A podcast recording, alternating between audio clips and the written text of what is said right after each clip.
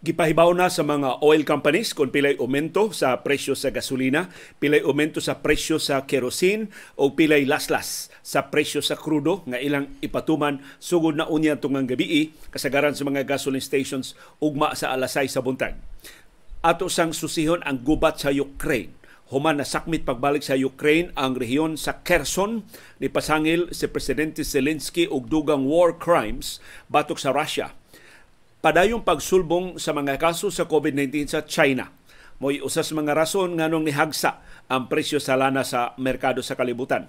Samtang good news para sa tanang 1.7 milyones ka mga trabahante sa gobyerno, sugod og mga adlaw madawat na ang Christmas bonus sa mga trabahante o sa mga opisyal sa gobyerno pahibaw sa Department of Budget and Management DBM bad news para sa mga job order murag wa mo'y bonus nga madawat karong tuiga. Samtang gituki ning higayuna sa Senado ang gisugyot nga budget sa Departamento sa Edukasyon, apil na ang dako kaayong confidential funds nga gipangayo ni Vice Presidente og Education Secretary Sara Duterte Carpio dakog kahigayonon makalusot nang gihapon kining kontrobersyal nga budget. Samang aprobado na sa Senado ang budget sa Office of the Vice President bisan sa pipila ka mga questionable nga mga items. Apil na of course ang confidential confidential funds nga gitumbok ni Senate Minority Leader Coco Pimentel.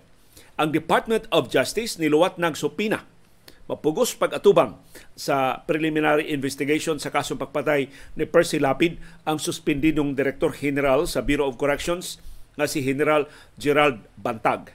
Ug dunay sports updates. Karong hapuna ang kadaugan sa Gilas Pilipinas batok Saudi Arabia ug ang resulta sa mga duwa sa National Basketball Association nakadaog na gyud ang Los Angeles Lakers minus LeBron James. Sulti, ayaw hilom. Pakabana, ayaw pagloom. Imbitado ka kada hapon sa binayluay nga gawas nun. Sa panahom, sa kilom-kilom.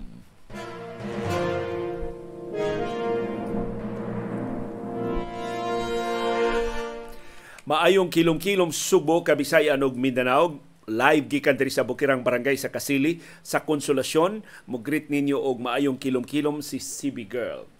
Good afternoon, CB Girl. How are you this afternoon? Mao si CB Girl na aktibo kayong namunit, na mahit ng sigun sa na lang mo paakon sib no? Sigun sa lang mo mga kitkiton basta di lang nimo apil ang atong kable ha?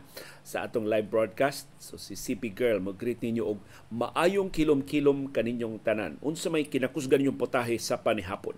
Balog ibutang diya sa atong comment box. Aron maghibaw anay ta. Unsay lami karong panihapuna. Ang atong kahimtang sa panahon, ang syudad ug ang probinsya sa Subo sama sa Metro Manila ug labing dakong bahin sa Pilipinas. Makaangkog mapanganuron ngadto sa mapanganuron kaayo nga kalangitan doon natin patak-patak kapag uwan, pagpanugdog o pagpangilat tungod sa Intertropical Convergence Zone ang panag-abot sa bugnaw o init nga hangin ug tungod sa localized thunderstorms unsay inyong kahimtang sa panahon sa inyong tagsa-tagsa ka mga lugar dili sama ka alimuot karong adlaw sa nangaging nga mga adlaw. Akong gilili ang amihan na ana sa Batanes. Puwerteng tugnawa na karon sa Batanes pero dili maayong ibiyahe karon sa Batanes ha? Kay tiempo na sa ting bagyo dili na maayo ang kahimtang sa panahon. Ya tandugon kaayo ang Batanes do na gani mga hulga sa bagyo matanggong in town ang mga mulupyo mo ng kasagaran des Batanes, magpundo na sila og pagkaon for at least six months every year. Kay kung simbako, maglisod sila og tabok gikan sa isla, doon na sila igo nga supply sa bugas. Nya kung magkuwang ang bugas, na sila igo nga supply sa kamote.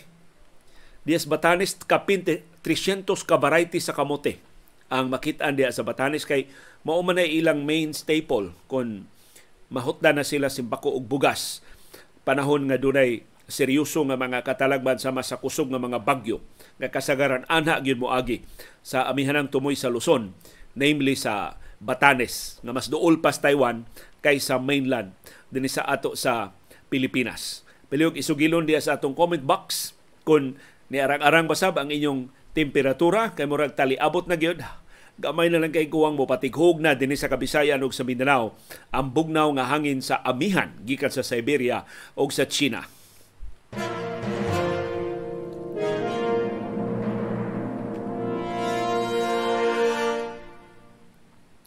Og madayon ang kausaban sa presyo sa lana nga ipatuman sa mga oil companies sugod karon tong nga gabi eh, sa mga gasoline station sa Caltex o sa pipila ka mga oil companies o sugod ugma sa alasay sa buntag sa kasagaran sa mga gasoline stations din sa ato sa Subo o sa bambahin sa Pilipinas. Unahon nato ang good news, laslasan og 30 centavos kada litro ang presyo sa krudo. A bad news, mosaka og 90 centavos kada litro ang presyo sa gasolina. Laing bad news, mosaka og 1.35 kada litro ang presyo sa kerosene. Dahil sugod sa itong programa, akong gilili ang sitwasyon sa world market. Ongoing pa ang trading sa unang adlaw sa simana, adlaw lunes. Ni us ang presyo sa lana sa merkado sa kalibutan.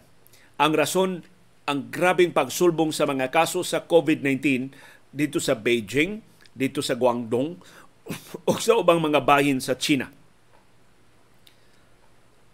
Nilig-on sab ang US dollar. Ug mo'y hinungdan nga mas na-discourage ang mga oil traders o nius-us ang presyo sa lana sa merkado sa kalibutan. Kining paglig-on sa dolyar o ingon man ang pagsulbong sa bag-o mga kaso sa COVID-19 dito sa China gihubad ni sa mga oil traders nga timaan sa weakening sa global economy. Kay kung daghan kay mga kaso sa COVID-19 sa China, mulapad ang lockdown sa China, mas restricted ang kalihukan sa mga pabrika ug ubang economic activities sa China nga mo ikaduha nga labing dako nga ekonomiya sa tibuok kalibutan. By the way, wa patay resulta atong lilion di bandayon na nila ipagawas unsay highlights sa summit tali nilang US President Joe Biden o Chinese President Xi Jinping nga nagtagbo sa Indonesia. Silingan natong naso diha sa Bali pangandam sa Group of 20 Summit nga ipahigayon karong simanaha. Nakauyon ba ang China o ang Estados Unidos sa pagtabang na paghunong sa gubat sa Ukraine kay maunay usa sa mga major factors sa padayon nga pagsulbong sa presyo sa lana sa merkado sa kalibutan. Busa karong hapuna, doon na update sa gubat sa Ukraine, human na sakmit pagbalik sa Ukraine ang Kherson, katong usa sa upat ka rehiyon nga gi-annex na sa Russia. Nipahibaw si Ukrainian President Volodymyr Zelensky nga nakadokumento sila og dugang war crimes nga gihimo sa Russia. Gipamatay ang mga sibilyan diha sa Kherson Mato ni Zelensky, nakadokumento sila og kapin upat kagatos ka mga war crimes sa Russia diha sa Kherson o sa ubang bahin sa Ukraine. Ang mga patayng lawas sa mga sibilyan nagkatag lang nga gibiyaan sa mga sundawong Ruso diha sa Kherson. Ang mga mass graves nakitaan gawa sa Kherson sa uban pang bahin sa Ukraine sukad sa pagsugod sa pagpangatake sa Russia ni atong Pebrero karong tuiga apil nas nakaplagan ang mga patayng lawas sa mga sibilyan nga gibinaklid o gapos ug dunay mga timaan sa torture. Ang United Nations Commission nga nagsusi sa kahimtang sa Ukraine sa niaging buwan sa Oktubre niingon dunay war crimes nga nahimo o kasagaran hinimo sa Russia sa pagsugod sa panagsungi diha sa Ukraine. Has kang paitag yun. Sa kahimtang in sa Ukraine, pero paitsab ang kahimtang sa umambahin sa kalibutan kay naduhig ta anang gubat nga wa tay labot tungod na ni sulbong pag-ayo ang presyo sa lana, ni sulbong ang presyo ug nakanihit ang supply sa mga pagkaon sa tibuok kalibutan.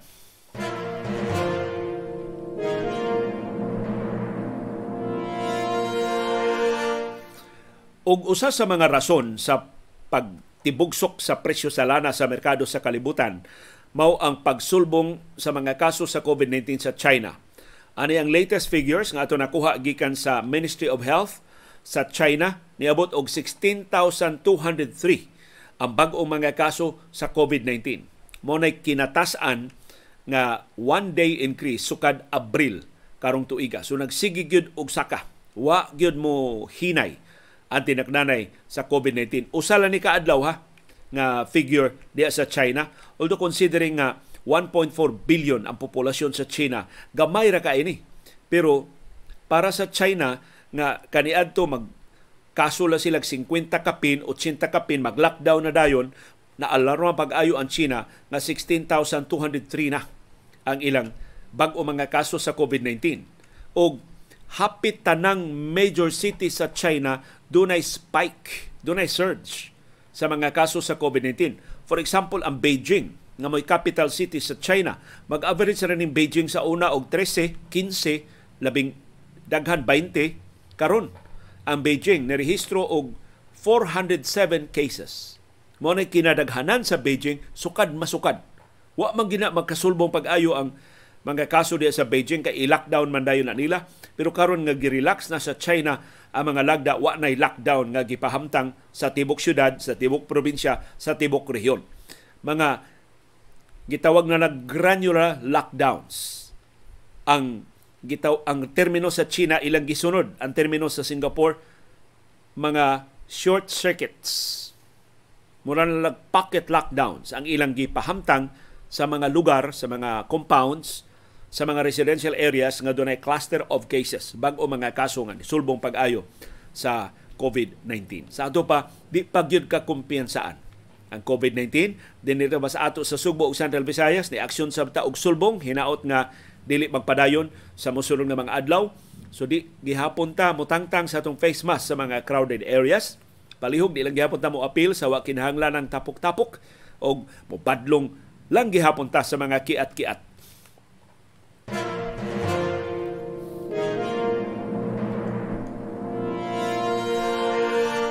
Ang maayong balita para sa mga trabahante o sa mga opisyal sa gobyerno, ihatag na sugod og mga adlaw ang Christmas bonus sa 1.7 million ka mga trabahante sa atong gobyerno. Naglakip ni sa national government agencies o sa mga local government units. I don't know kung ang mga LGUs ready na ba ang ilang kwarta, pero gipahibaw sa Department of Budget and Management nga ang mga national government agencies mahimo nang mo-release sa Christmas bonus sugod ugmang adlaw Nobyembre 15. Daghana no nga mga trabahante sa gobyerno 1.7 milyones ang makadawat na sa ilang year-end bonus nga balik usa ka buwan nga suhulan sugod ugmang adlaw.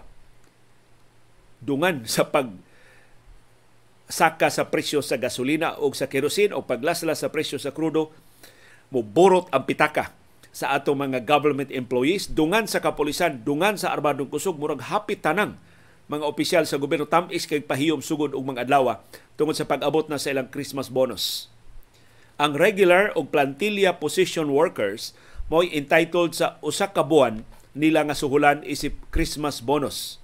O agad sa mga ahensya, posible nga dunay cash gift nga ipanghatag. Dili ni uniforme mag-agad sa savings, mag-agad sa kahimtang sa panalapi sa nakalilain nga mga ahensya sa gobyerno. Ang bad news mao 600,000 ka mga job order employees o contract of service mga COS dili eligible sa year-end bonus. So ubos sa lagda di mong kadawat og Christmas bonus ang mga job order employees o ang mga casual nga mga trabahante. Kining 600,000 naglakip ni sa 400,000 ka job order sa national government. Correction, 400,000 sa mga local government units o 200,000 ka mga job order employees sa mga national government agencies. But of course, giklaro sa Civil Service Commission, mag-agad na ni sa Department of Budget and Management ug sa Malacanang. Kung mugahin ang DBM o tinuyo nga pundo para sa Christmas bonus sa mga casual o job order employees, mahimo ra Pero sa pagkakaroon, sigon sa Civil Service Commission, ang naasalagda ang regular employees ra o ang plantilla position employees ra. Na of course, maapil sa dako kay bonus ang atong mga opisyal sa gobyerno. Tiyaw mo nang balik usa ka buwan nga suhulan. So ang presidente, ang vice-presidente, ang mga senador o ang mga kongresista pertindagkua magsweldo ana nila, pertindagkua sa bonus nga ilang madawat. Plus, Duna pag sila dugang nga bonus nga ipanghatag. Ang House ug ang Senado mura nag daghan kay Santa Claus diha nga manghatag og dago kay bonus nya di ra ba na ilang kwarta? Buhis na sa katawhan gipatuyangan nila og pabaha karong Paskuha. Samtang kinabag-an sa katawhan nag-antos in town sa kataas sa presyo sa mga palaliton sa kanihit sa supply sa asukar o sa ubang batakang inadlaw nato nga mga panginahanglan.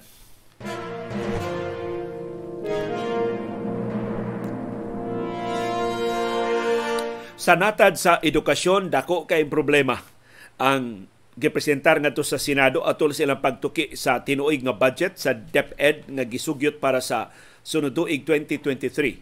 Si Senador Pia Cayetano mo mo sa presentation matud niya nagkuwang karon ang Pilipinas og 167,901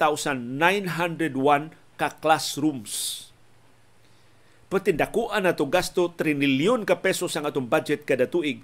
Nganong wa man nato matukod wa man nato mapanday wa man nato mahuman kining 167,901 ka classrooms.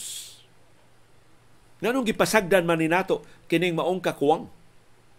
Matod ni senador Cayetano aron matukod ang 167,901 classrooms na kinahanglan ang Departamento sa Edukasyon og 420 billion pesos. 420 bilyones pesos ang gikinahanglan.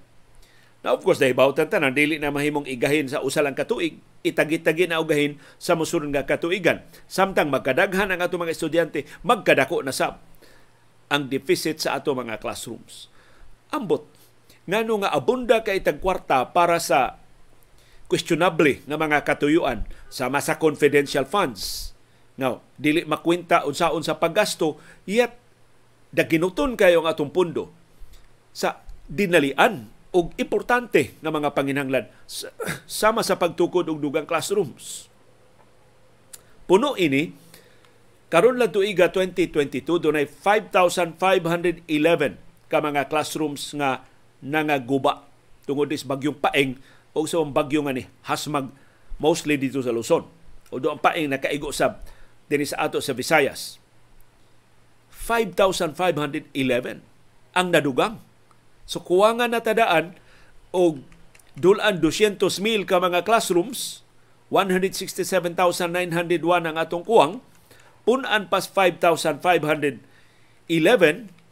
sa 2022 lang na kung ipuno nimo ang classrooms na guba sa bagyo nga si Odette o sa nangagi pa nga mga bagyo sa nangagi pang katuigan ang gubaon nga classroom sa DepEd nga wa maayo hangtod karon niabot na og 37,795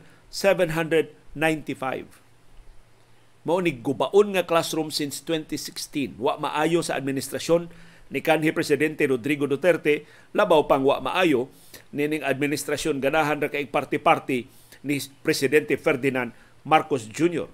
Mato ni Cayetano aron maayo kining tanang classrooms nga naguba since 2016 nagkinahanglan ta og dugang 45.7 billion pesos. So, sa presentasyon mismo ni Senador Cayetano dito sa Senado, makita nimo ang DepEd dunay mas dinalian ug mas importante nga mga panginahanglan. Nganong confidential funds man ni Education Secretary o Vice Presidente Sara Duterte Carpio mao itong unahon sa pag-atiman.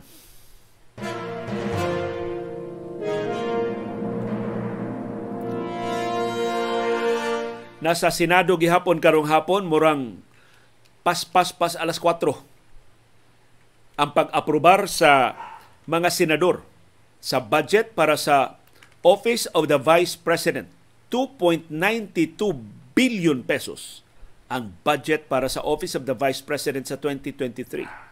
Kapinpas times 3 sa budget ni kanhi Vice Presidente Leni Robredo nga sus mo ikinagamyan sa tibok burokrasya. Pero karon kay kapartido man sa Malacañang ang Vice Presidente perte dako sa budget dulan 3 billion pesos ang budget 2.92 billion pesos na appeal sa aprobado nga budget sa Office of the Vice President ang 500 million pesos na confidential funds. Si Senate Minority Leader Coco Pimentel Ray nangahas sa pagsukit-sukit kay diha manggod atol sa In fact, hantod karon sa plenary session sa Senado, naa si Vice Presidente og Education Secretary Sara Duterte Carpio hait kay tinanawan. So wa gyud senador nga nagsubi-subi gawas ni Coco Pimentel. Matod ni Pimentel, gikinahanglan ba gyud ang dako kay budget sa Office of the Vice President. Ang tubag ni Senador Sani Angara nga mo sponsor sa budget sa Office of the Vice President, yes, gikinahanglan. Kay dunay mga satellite offices nga tukuron sa Subo, sa Davao, o sa ubang bahin sa Pilipinas. Busa na kinahanglan og dugang kwarta ang Office of the Vice President. Ingon si Pimentel, kinahanglan ba ang satellite offices? Kinahanglan ba paboruton ang burokrasya sa Office of the Vice President? nga nahimo mang Lenny Robredo sa una nga wa siya ay satellite offices mas daghan man hinuon siya na serbisyuhan bisan sa kagamay ra sa iyang budget. Laing pangutana ni Pimentel og lehitimo kaayo ang burial assistance nga usa sa mga justification sa Office of the Vice President nga dako kay lagi pangayo nga budget. Programa na na ron sa Department of Social Welfare and Development. Programa na na karon sa mga local government units. Hapita ng LGUs dunay burial assistance. Ang DSWD dunay burial assistance. Ang pagpangubra na every weekend ang pagpanghatag sa DSWD sa burial assistance. So niingon si Pimentel, dili ba na duplication? Ang tubag ni Senador Sani Angara kay siya sponsor sa OVP budget, dili na duplication, supplement lang na. So puno lang kuno na sa Office of the Vice President sa existing nga mga burial assistance programs sa DSWD o sa mga local government units. Hasta ang mga medical assistance puno supplement ko na sa existing nga mga programa karon sa ubang mga ahensya sa gobyerno. Hibaw mo pili gasto sa kada satellite office nga tukuron. Apil na kaning satellite office din sa ato sa Subo. 150 million pesos a year. Sus. 150 million pesos a year. Ako nahibawan murag negosyante sa Subo gipagamit ra ni among satellite office. What what tingali ni abangan gawas kon eventually doon na, na may budget o abang na sa to paggasto ni sa mga trabahante sa staff. Kay sus ang usa ka inila kay negosyante diri Subo maoy muduba sa office of the vice president dinhi sa ato. Naana ang building naana ang office wa pay nagtikaw-tikaw. Kada kong usik. Usikan ta kay gipakita manggod ni ni Vice Presidente Leni Robredo pila ra to kabok ang iyang staff. Wa siya satellite offices, pero siya unang moabot. Matag higayon dunay bagyo nga moigo. Suma, humas bagyong Odette, siya ay unang niabot. Dinis ato sa Sugbo, sa siyudad sa Lapu-Lapu, sa silingang probinsya sa Bohol, wa pa ikita ang ubang nasudong mga opisyal sa gobyerno kay hinay man kay itong nilihok ang nasudong gobyerno kay wa man maigo ang Metro Manila atong super typhoon nga si Odette. Pero unsaon taman si Pimentel o si Hontiveros ramay nagtikaw-tikaw diha sa Senado.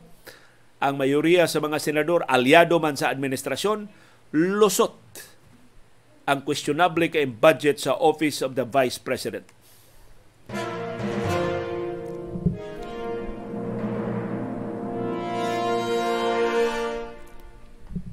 gipahibaw sa Department of Justice nga doon na sila napirmahan nga supina para ni General Gerald Bantag ang suspendido nga Direktor General sa Bureau of Corrections Bucor. Ang nipahibaw ini karong hapon mao si Prosecutor General Benedicto Malcontento. Matod niya ang panel of prosecutors ni issue na karong adlaw og supina batok ni Bantag sa ato pa, obligado si Bantag di siyang kabaliban kay supina man eh. Muatubang siya sa Department of Justice karong Nobyembre 23. Aron mutubag sa mga pangutana mahitungod sa pagpatay, kasong pagpatay nga gipasaka batok niya. Kaso ni pagpatay sa broadcaster nga si Percy Lapid.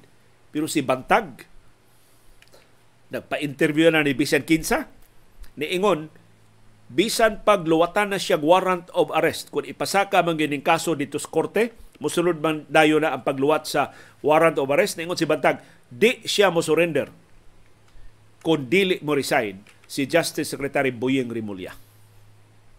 Kung si Rimulya na pa sa DOJ, ningos bantag, bisan pag doon na siya arrest warrant, di siya mo surrender. Kay baw siyang lutuon na kuno siyang Rimulya. Kung apay gihapon siya sa Department of Justice. Di no makiangayo ng investigasyon ining kasong gipasaka batok niya kung si Rimulya gihapon mo'y muduma sa DOJ. Mo na gipasidaan ni Bantag. Mato ni Bantag, kahibaw siya sa Rimulya gyud ni obra ini tanang mga pasangil batok niya kay iyang nadunggan nga pulihan siya ni General Katapang nahibaw-an niya adto pang Agosto karon tuiga na gitakda siyang pulihan ni Katapang diha sa Bureau of Corrections. Niingon si Bantag iyang atubangon kining kaso batok niya pero namiligro na siya kon si Justice Secretary Rimulya gihapon maoy magkontrolar diha sa Department of Justice. Gani ni pasangil si Bantag nga si Rimulya maoy ni maniobra adtong piniriso nga si Herman Aguho pagkontak sa ubang mga gang members nga nahilambigit sa pagpatay ni Percy Lapid. Mato ni Bantag, ang kasong murder nga gipasaka sa Department of Justice batok niya gitumong aron sa pagtangtang niya gikan sa Bureau of Corrections. Na pulos pa lang ni bantag karon wa pay tubag si Rimulya kay si Rimulya tuwa pa man sa Switzerland. Nitambong sa tinuig nga tigom sa United Nations Human Rights Commission.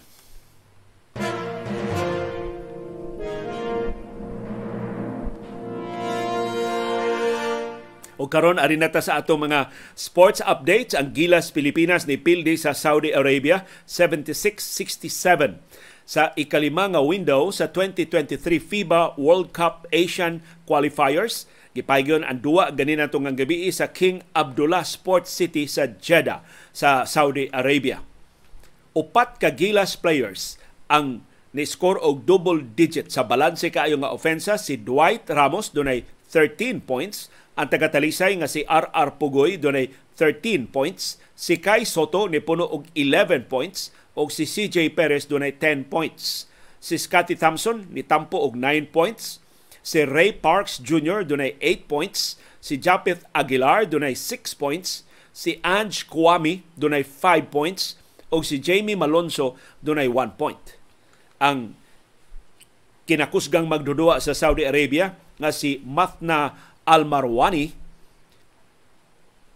ni himo og 19 puntos pero dili pa igo aron sa pagpanagang sa ngilngig kayong ofensa sa Gilas Pilipinas. Sa ato pa na sweep sa Gilas Pilipinas ang fifth window.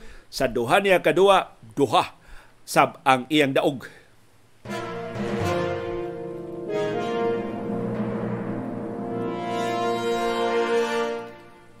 Ug ang atong final item karong hapuna mao ang resulta sa mga duwa sa National Basketball Association. Ang Oklahoma City Thunder ni daog batok sa New York Knicks 145-135.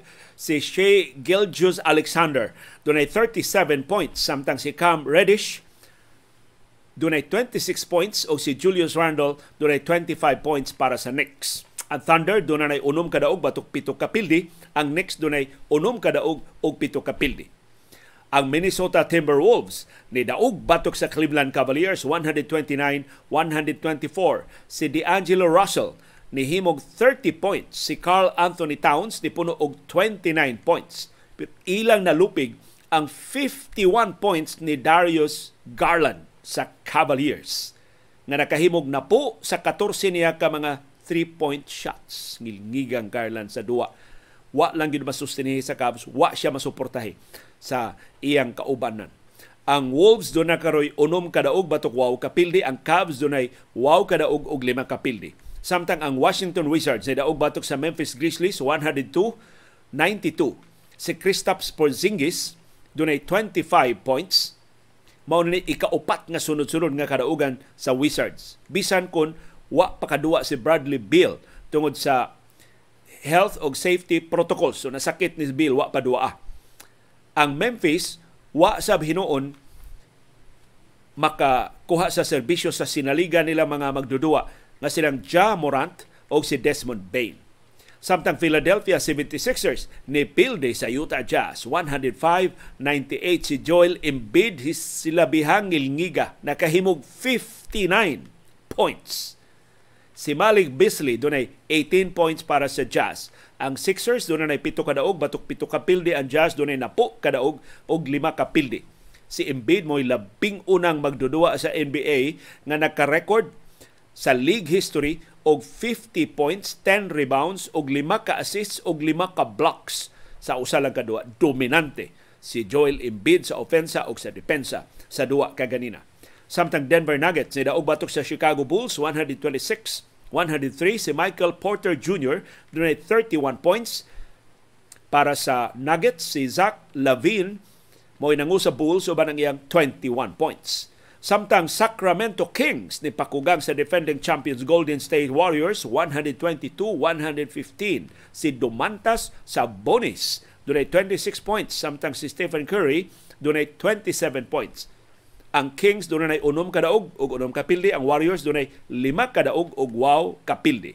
Og sa katapusan duwa karong adlaw, ang Los Angeles Lakers nakadaog batok sa Brooklyn Nets 116-103 bisan wa kadua si LeBron James. Si Anthony Davis mo'y nangu sa Lakers uban ang iyang 37 points. Si Russell Westbrook ni tampo og 14 points. Si Kevin Durant dunay 31 points.